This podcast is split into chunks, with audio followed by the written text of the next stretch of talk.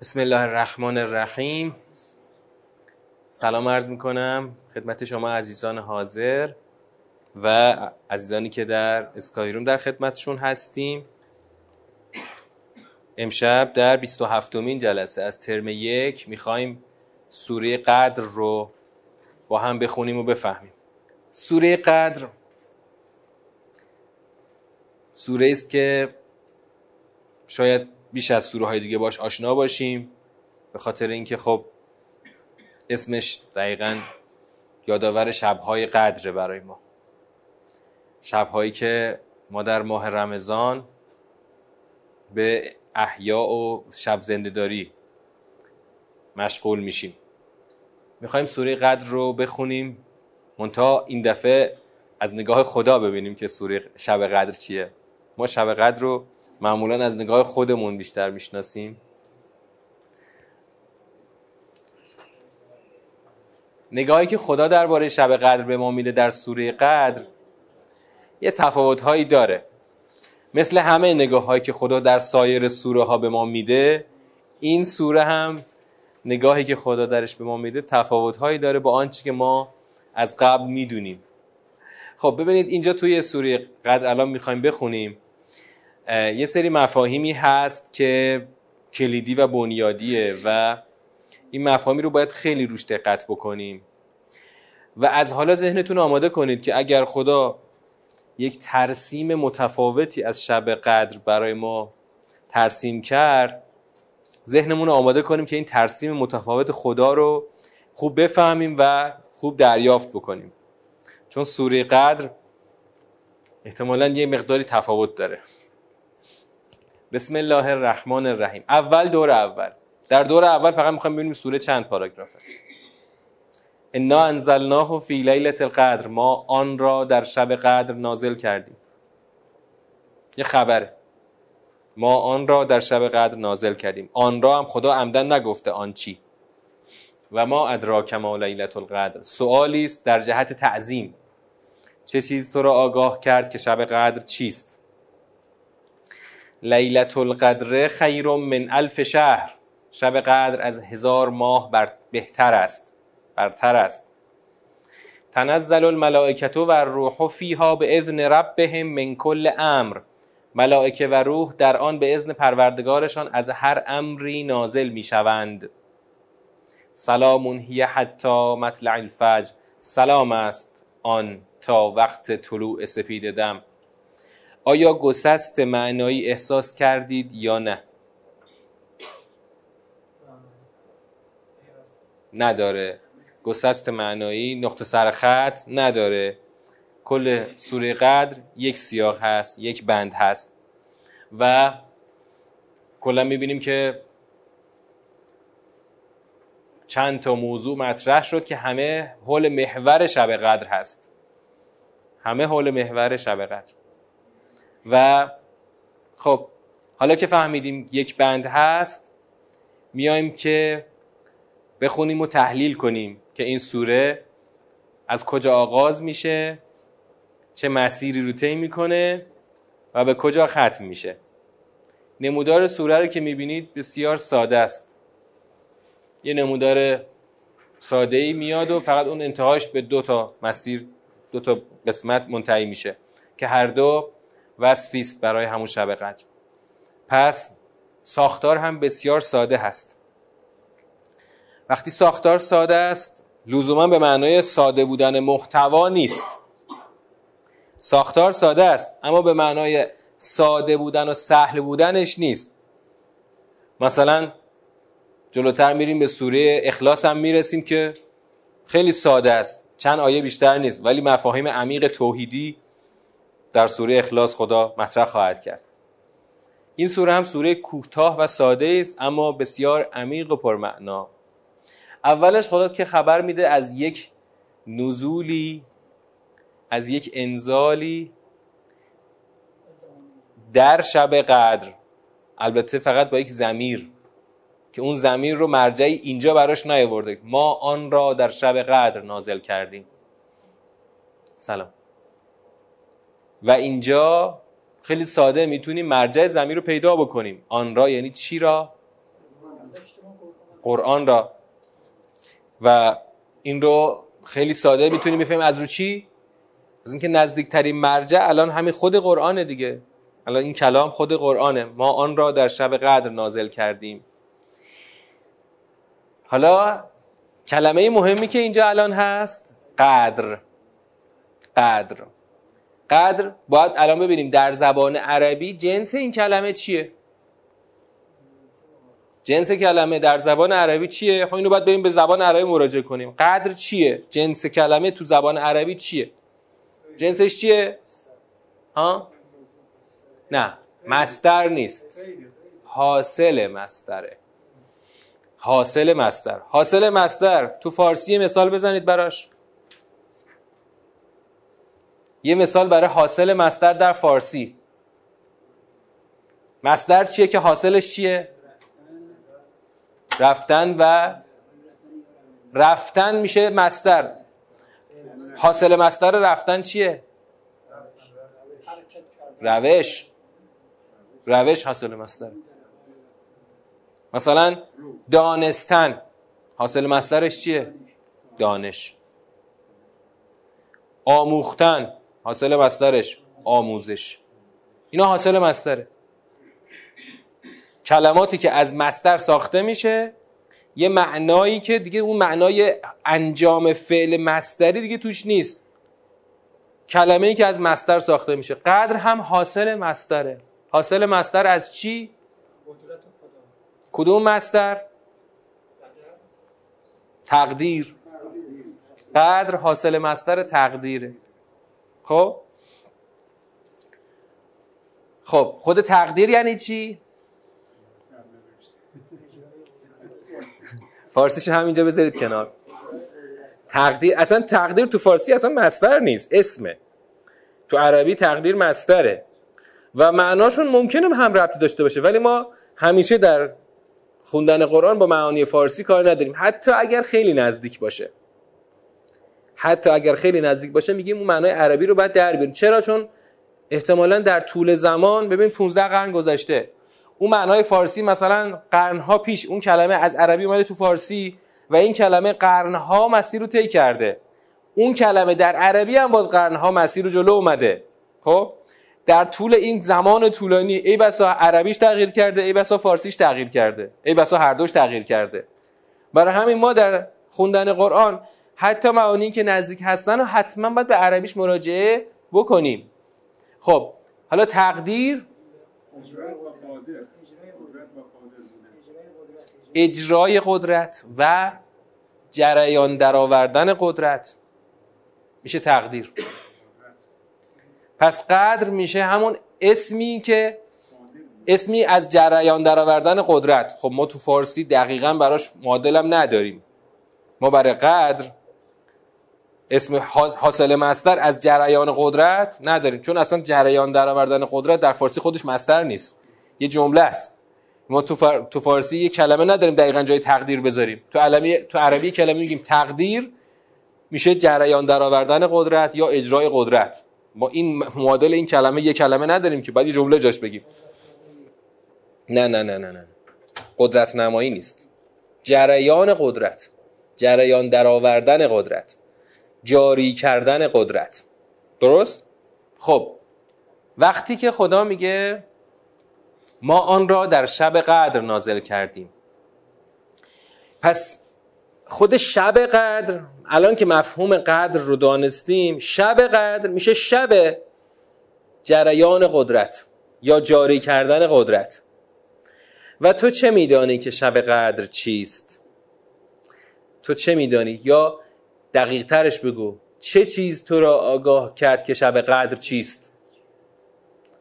وقتی این جمله آورده میشه یعنی اینکه خدا می‌خواد بگه این شب یه عظمتی داره تو هنوز به عمق عظمتش نرسیدی. تو هنوز یعنی هر وقت که این جمله ما ادراک میاد در هر موضوعی میاد. خدا می‌خواد اون عظمت رو برای ما بزرگ بکنه و از اون تصورات فعلی ما او رو فراتر ببره. شب قدری که ما الان میشنویم یه چیزی تو ذهنمون داریم. ولی الان خدا می‌خواد بگه یه چیز دیگه می‌خوام بگم که بسیار فراتر و بزرگتر از آن چیزی که در ذهن شماست. ما ادراک ما لیلت القدر اولین توصیفی که خدا می‌خواد بیاره. قبل از اولین توصیف خود قدر رو باید بیشتر باز بکنیم.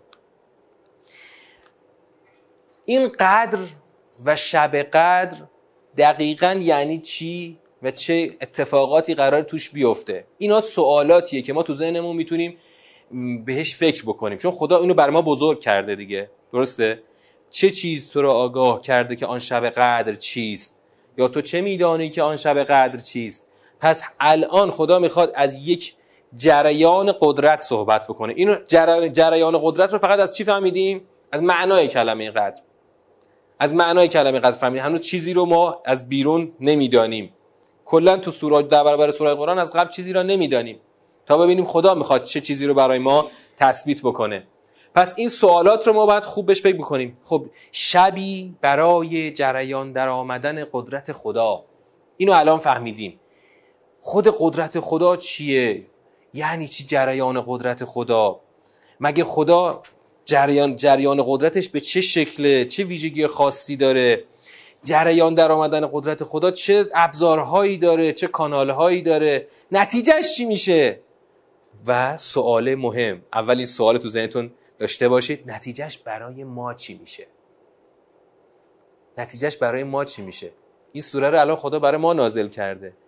یه موقع یک اتفاقات بزرگی در عالم در جریانه ولی شاید دخلی به ما نداشته باشه. مثلا خدا این عالم رو آفریده قبل اینکه ما باشیم و الان ما رو آورده روی این زمین خاکی. خیلی اتفاقات افتاده تا این عالم اینطوری چرخش چرخیده. خدا از خیلی هاشم برای ما نگفته. اما وقتی داره از شب قدر صحبت می‌کنه شب جریان قدرت خدا قدرت خودش در عالم صحبت می‌کنه حتما یه دخلی به ما داره. و ما باید این سوال رو درست جواب بدیم که شب قدر چه نسبتی با ما داره؟ جواب این سوال وقتی از سوره قدر در بیاریم می‌بینیم که اونی که تو ذهن ماست با اونی که خدا می‌خواد یه تفاوت هایی داره. مخصوصا تو همین نسبت شب قدر با خودمون یه تفاوت هایی وجود داره. لیلت القدر خیر من الف شهر. اولین گزاره توصیفی درباره شب قدر اینه که شب قدر از هزار ماه برتره. خدا قبل اینکه از ماهیتش صحبت بکنه داره چیکار می‌کنه؟ از نسبت ارزشی و اون وجودی شب قدر صحبت می‌کنه. وجود این شب ابعاد وجودی این شب بسیار برتر از هزار ماه هست. اولا یعنی چی؟ یعنی خدا اولا شب قدر رو با یک شبی یا با یک شبهایی مقایسه نکرده. ارزش شب قدر رو خدا برده بالاتر از هزار ماه. پس میگه می‌خوای شب قدر رو مقایسه کنی؟ با یه شبی دیگر مقایسه نکن. با ماه ها مقایسه کن. نه یک ماه و دو ماه. برو تا هزار ماه. نه, از نه خود هزار ماه بیشتر از هزار ماه. که اصلا هزار در زبان عربی عدد کسرته عدد کسرته مثلا ما الان تو فارسی خودمون عدد کسرت برای ما چیه؟ مثلا یه معلمی می‌خواد آفرین بده. صد آفرین میده. کرور. آره یه زمانی کرور بوده. نه کرور بوده ده هزار تا. ده هزار تا. کرور ده هزار بوده بابا. حالا خیلی دعوا نداریم چون دیگه کسی کرور رو استفاده نمی‌کنه.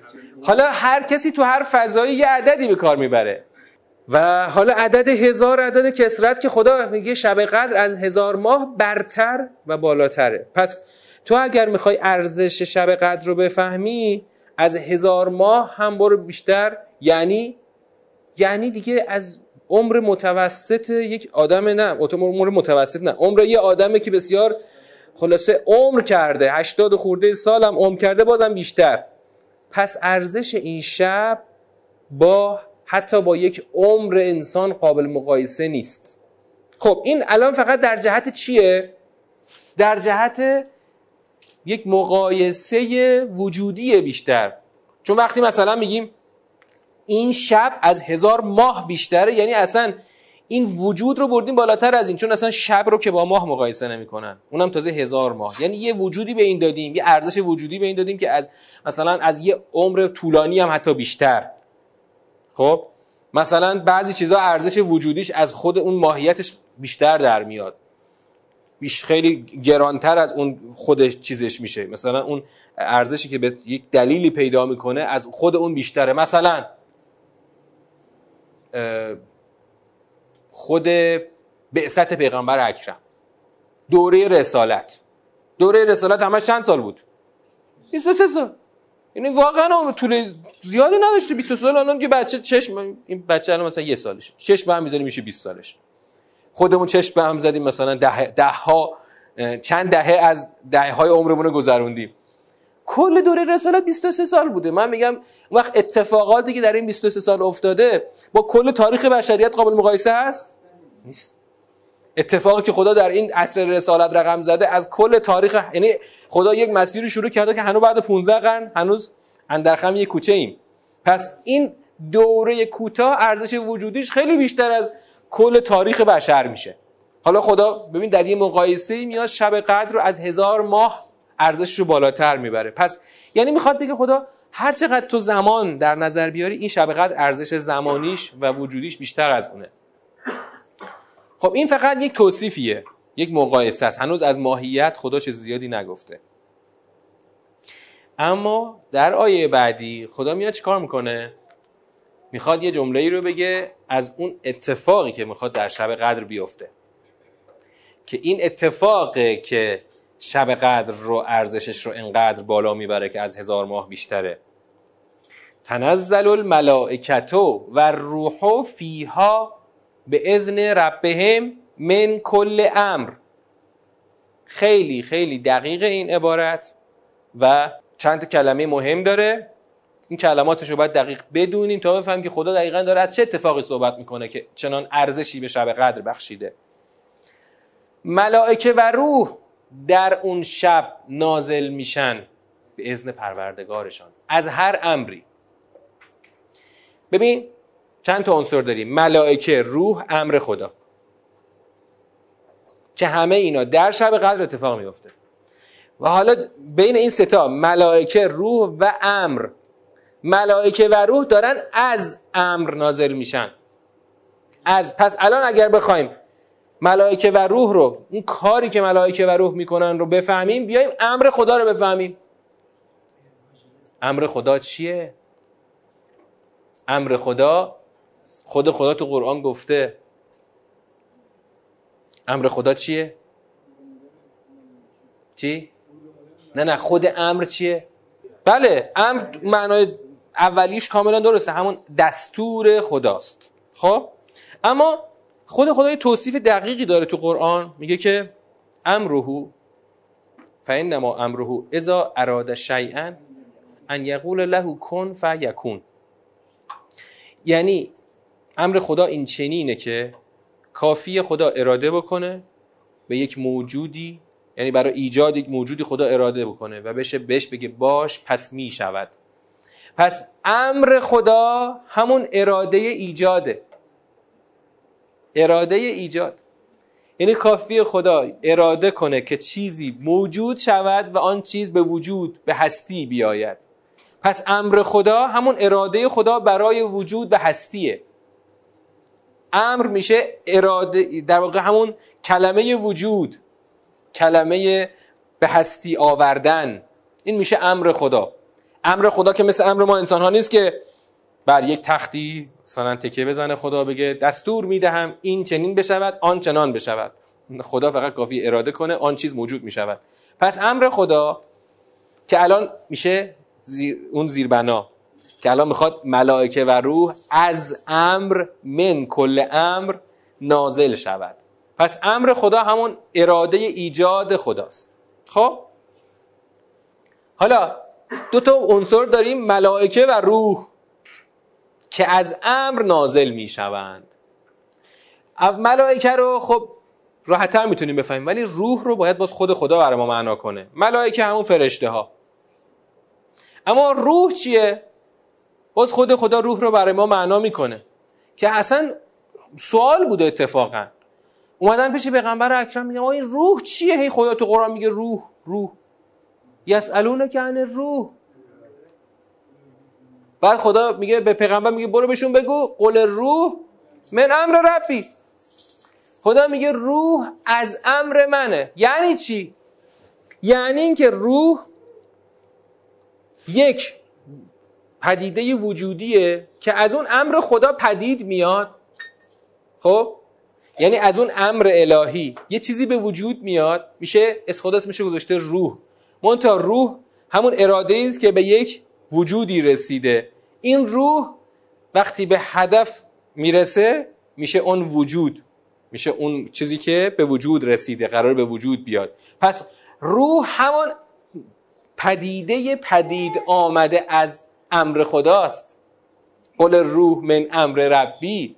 حالا خدا خیلی جا از این روح صحبت کرده. مثلا در مورد انسان گفته نفخت و فیه من روحی. ما وقتی با روح به معنای آمیانه خودمون این کلمه رو می‌خونیم فکر کنیم که خدا مثلا مثل ما آدم یه روحی داره یه قسمت از روح خودشو دمیده در جان انسان. اما وقتی خدا به این معنا نفخت و فیه من روحی میشه یعنی چی؟ یعنی یک اراده ای رو خدا به خرج داده اراده خدا تبدیل شده به یک روح که یک امر وجودیه که این تبدیل شده به اون که شدیم مثلا ما انسان ها شدیم ما نتیجه اراده خداییم برای همین با این معنا دیگه خدا چیزی از خودش که نکنده که. اصلا معنا نداره که در وجود مطلق و بسیط خدا جدا شدن معنا نداره که تو سوره اخلاص بهش می‌رسیم ان پس وقتی خدا داره میگه تنزل الملائکت و روح یعنی اول خدا یک اراده ای داره. ارادش برای چیه؟ حالا بماند. برای برای کلا تدبیر عالم. برای همه امور خدایی. هم خلقش هم تدبیرش. همش با هم میشه اراده خدا میشه امر خدا. این امر ازش یه روح پدید میاد. این ملائکه با روح نازل می‌شوند. از هر امری که خدا اراده کرده. خب؟ حالا می‌خوام برای دقت بیشتر یه سوال بسیار فنی رو بپرسم. توقع ندارم. توقع دارم. حداقل یه نفر جواب ده. توقع ندارم همه جواب بدن. روح. با این توصیفاتی که از روح گفتیم این یه الفلامی داره سر کلمه روح. این الفلامش چیه؟ نه. نه. نیست. اینا نیست. اینا نیست. خب سوال پس چیه؟ الفلام الروح چیه؟ ببین وصف روح اینه که از هر امری پدید میاد. وقتی میگه از هر امری یعنی یک روح خاص یک روح مورد نظر یک اینا نیست. یک روح به خصوص نیست. وقتی که یه چیز به خصوص نیست الفلام داره. سوال سوال من الان ناظر به اون دانسته های زبان عربیه. بر همین گفتم طبقا ندارم همه بدونید. یکی از انواع الفلام که داشتیم چند بار. الفلام جنس. الفلام جنس. الفلام جنس کارش چیه؟ مثلا سوری اصل می‌رسیم. خدا میگه ان الانسان لفی خسر من اینو برای میگم که الفلام جنس رو تو ذهنتون ثبت کنید میگه ان الانسان لفی خسر آقا اصلا این موجودی به نام انسان دائم در خسرانه. که بعد البته الا الذین آمنو مگر اهل ایمان باشی. من این انسان رو یه جوری آفریدم این دائم در انسانه. حالا میگه این انسان منظور کل انسان ها جنس انسان. این جنس همون جنس منطقیه جنسی که تو منطق خونده میشه. آقا جنس انسان دائم در خسران به متناسب با اون جنس در منطق میگه الفلام درست شده میگن الفلام جنس. جنس انسان در خسران همیشه. اینو گفتم تو ذهنتون بنویسید سوره اصلا باش باش دوباره باز باش کار داریم. وقتی میگه تنزل الملائکت و روح یعنی همه همون جنس روح. یعنی هر آنچه که روح هست پدیده ای به نام روح هست که از امر خدا پدید میاد ای با ملائکه میاد چی میشه؟ نازل میشه. نازل میشه. خب حالا همه اینا رو بذاریم کنار هم. ملائکه خدا با روح که پدید آمده از امر خداست نازل می‌شوند از هر اراده ای که خدا به خرج داده. کی؟ تنزل ملائکت و روح فیها در آن شب قدر. پس شب قدر با این اوصاف میشه شب نزول اراده خدا در عالم. که ما بهش گفتیم جریان خود قدرت خدا در عالم. حالا تو چجوری به هم رب پیدا می‌کنه؟ آقا خدا یه اراده ای داره می‌خواد اراده خودش رو در عالم هستی به جریان در بیاره. سیستم اجرای این جریان قدرت خدا به چه شکله؟ به این فرمی که الان خدا داره برای ما میگه. اول خدا اراده می‌کنه. اراده می‌کنه. این همون امر خداست. کلمه ایجاد خداست. خدا این اراده خودش رو در قالب یک روحی به جریان در میاره در عالم هستی. ملائکه خدا با این روح میان نازل میشن در شب قدر. پس شب قدر شبی است برای اجرای اراده خدا در کل نظام هستی. پس این شب باید خیلی بزرگ و با عظمت باشه. تنزل و نازل می‌شوند و روح. با روح نازل می‌شوند از هر امری. ملائکه کارشون چیه اینجا؟ ملائکه معمور رساندن این روح که پدید آمده از امره به اون نقطه مورد نظر. اون مثلا من انسان. یا مثلا کل این کره زمین. خدا اراده ای داره هر سال برای تدبیر عالم برای ایجاد هم ایجاد هم تدبیر. این اراده خدا در قالب روح خدا به دست ملائکه خدا میاد نازل میشه در شب قدر تا اراده خدا در عالم هستی به جریان در بیاد. این شد شب قدر. هنوز سوال اصلیش مونده ها. نسبتش با ما چیه؟ البته هنوز یه آیه دیگه بخونیم تا ببینیم نسبتش با ما چیه. سلام هی حتی مطلع الفجر. سلام است. آن. آن سلام است. تا طلوع فجر. تا طلوع فجر آن شب سلام است. خب سلام هم باز به معنای عربیش. همین که الان داشتیم. کدوم سوره بود؟ اخیرا داشتیم؟ حشر سوره حشر آخر سوره حشر قدوس قدوس السلام المؤمن المهیمن العزیز الجبار المتکبر. اونجا هم سلام هم اون سلام همین سلامه. ببینید اتفاقا ویژگی قرآن همینه که خدا عالی ترین مفاهیم هستی رو در ساده ترین کلمات برای ما آدما بیان می‌کنه. ویژگی قرآن دیگه. اصلا قرآن برای چی اومده؟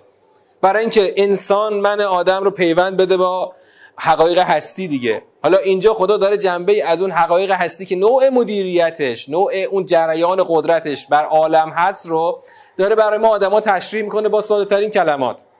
میایم به سلامون هی حتی مطلع الفجر. خدا از چی صحبت کرد؟ از مدل و سیستم جریان قدرتش بر در کل نظام هستی صحبت کرد. تو آیه آخر می‌خواد بگه این مسیر این سیستمی که قدرت خدا رو اراده خدا رو به نقطه هدف میرسونه این سلام هست. یعنی در سلامت کامله. هیچ خلالی درش وارد نیست. مگه سوال پیش میاد؟ مگه ممکنه خلالی درش وارد باشه؟ آقا خدا که قدرت مطلق هستی هست الان اراده کرده و اراده خودش رو به جریان در آورده چطور ممکنه اصلا تصوری از یه خلل وجود داشته باشه؟ تصور خلل ممکنه باشه. خلل ممکنه پیش بیاد. یعنی خدا خود خدا امکان خلل رو گذاشته.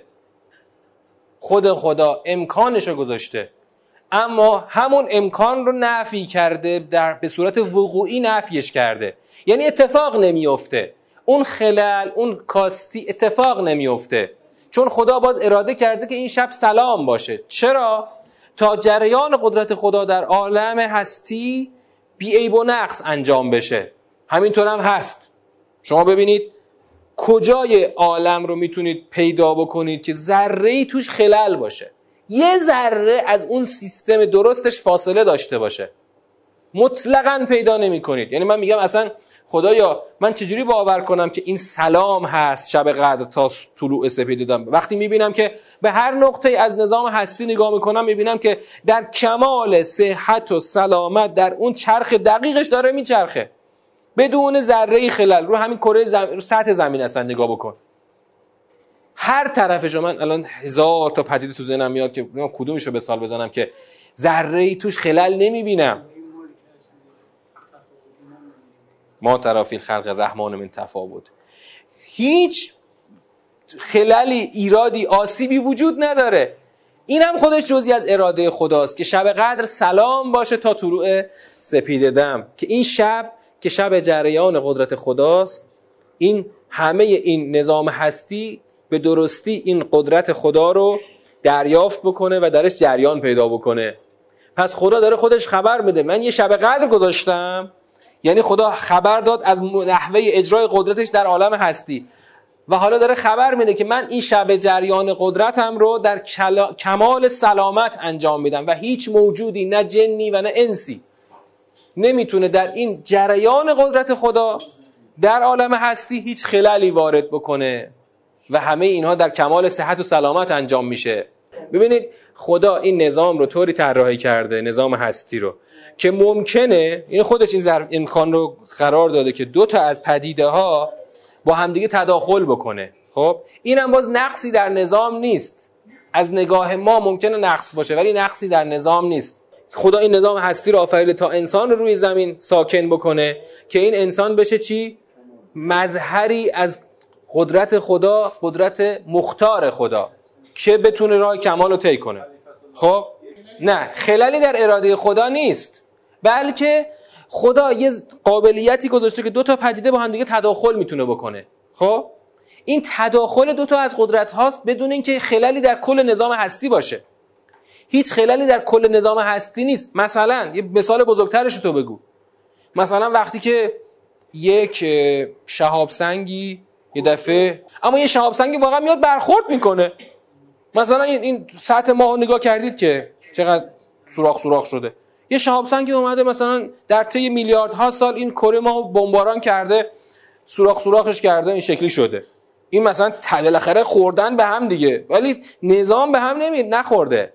در همون نظام دو تا پدیده به هم برخورد کردن. این هم خودش جزی از نظامه.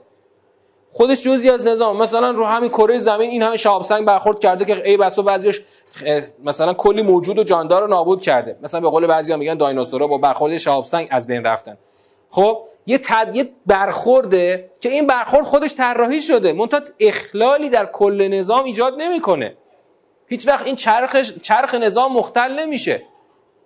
حتی اگر هم مختل بشه یه روزی خدا می‌خواد مثلا این آسمان رو بشکافه. خدا می‌خواد اصلا آسمان رو بشکافه. بازم این اخلالی در نظام آفرینش که نیست که. خدا خودش قایت این نظام رو قرار داده که آسمان از هم بشکافه. خب؟ حالا مثلا یه موجودی معلول شده. این معلول اولا که خب با من میگم حالا این نگاه ما اینه که این مثلا ناقص هست. ای بسا اونم او هم در خود وجود خودش یه کمالی داره. هرچند نسبت به انسانهای کامل یه نقصی حتما داره. اما من میگم این چیه؟ بازم طراحی است در خود نظام که دو تا پدیده با هم تداخل کردن. این, این به هم خوردن نظام نیست. و این مسئله حالا یه خورده خیلی دامنه دار میشه. بریم.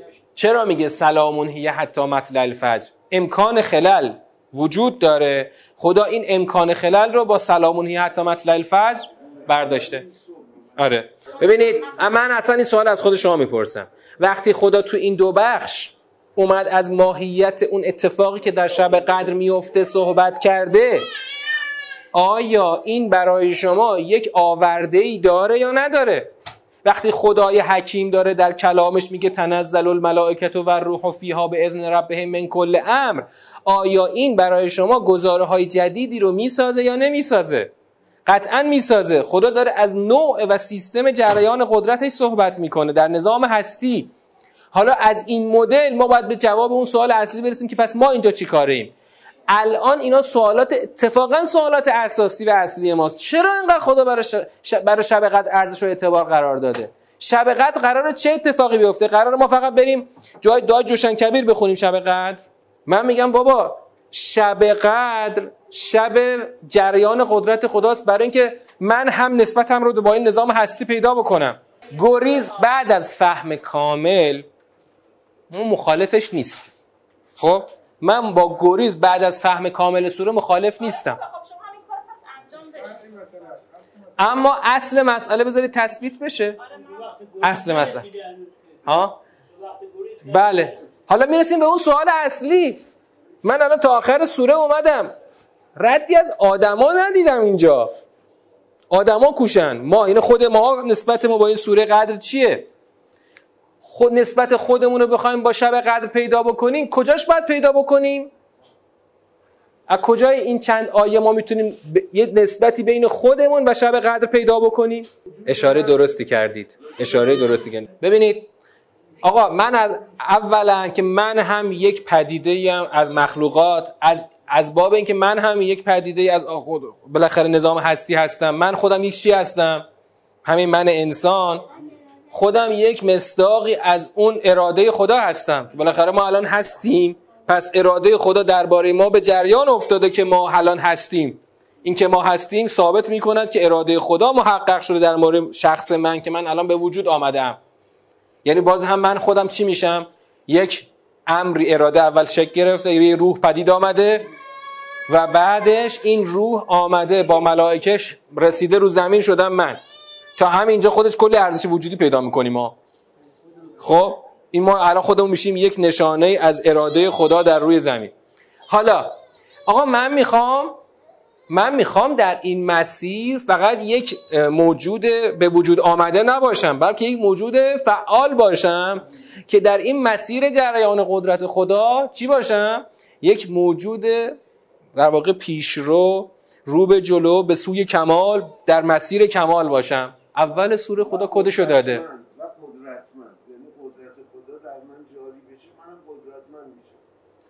حالا در اول سوره خدا کدشو داده؟ من راهشو در قرآن قرار دادم. انا انزلناه فی لیلت القدر. قرآن برای انسان ها نازل شده. وگرنه قبل اینکه انسان ها بیان برای چی خدا می‌خواست قرآن نازل کنه؟ برای کی قرآن متنه. از همین حروف باز.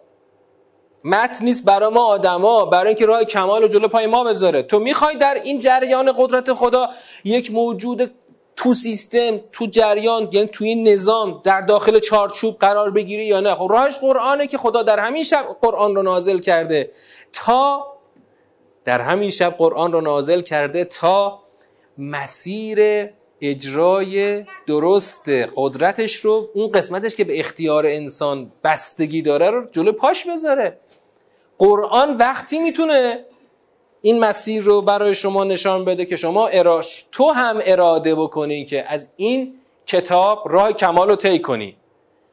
در شب قدر در شب قدر خدا قرآن رو نازل کرد تا من هم در این جریان قدرت خدا یک موجود درست و دقیق در درون چارچوب الهی قرار بگیرم با قرآن. اگر می‌خوای در مسیر جریان قدرت خدا چرخ هرز نباشی. ببین یه سنگی کف زمین افتاده این هرز نیست. چون اراده نداره. خدا اراده کرده سنگی باشه روی زمین. اما تو یه موجود صاحب اراده و اختیار هستی.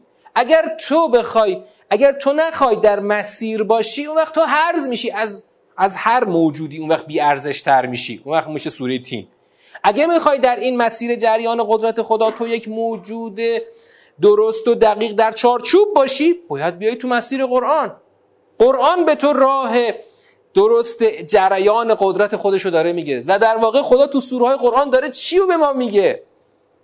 داره وقتی از سنت هاش میگه داره از اون قواعدش میگه داره از اون کارهایی که با امتهای پیشین کرده با اون سرنوشتی که برای تو در نظر گرفته یا اون آرمانی که در نظر گرفته همه اینا همه اینا داره خدا انگار داره از چی صحبت می‌کنه؟ از اون جریان قدرتش منتها در بخش ارادی در بخش تشریعی داره صحبت می‌کنه. من یه اراده ای دارم در هستی. اراده من یه قسمتش اینه که مثلا زمین آفریدم تو رو آفریدم. اینجاش دیگه از تو نپرسیدم.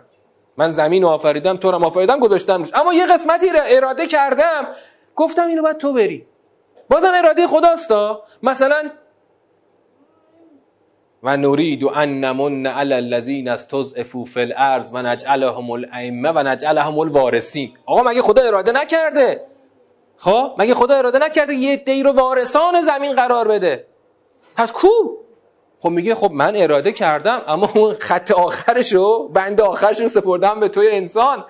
تو باید بیا طی کنی بر اساس کتاب خدا. من مسیرش تو خود قرآن دارم برای ترسیم می‌کنم. این هم جزی از اراده خداست تو به دست توست. اگه رفتی اون وقت تو هم خودت یک موجود کامل و در چارچوب نظام هستی هستی و اگر نرفتی اون وقت تو یه چرخ هرزی که بعد به نظام جهنم.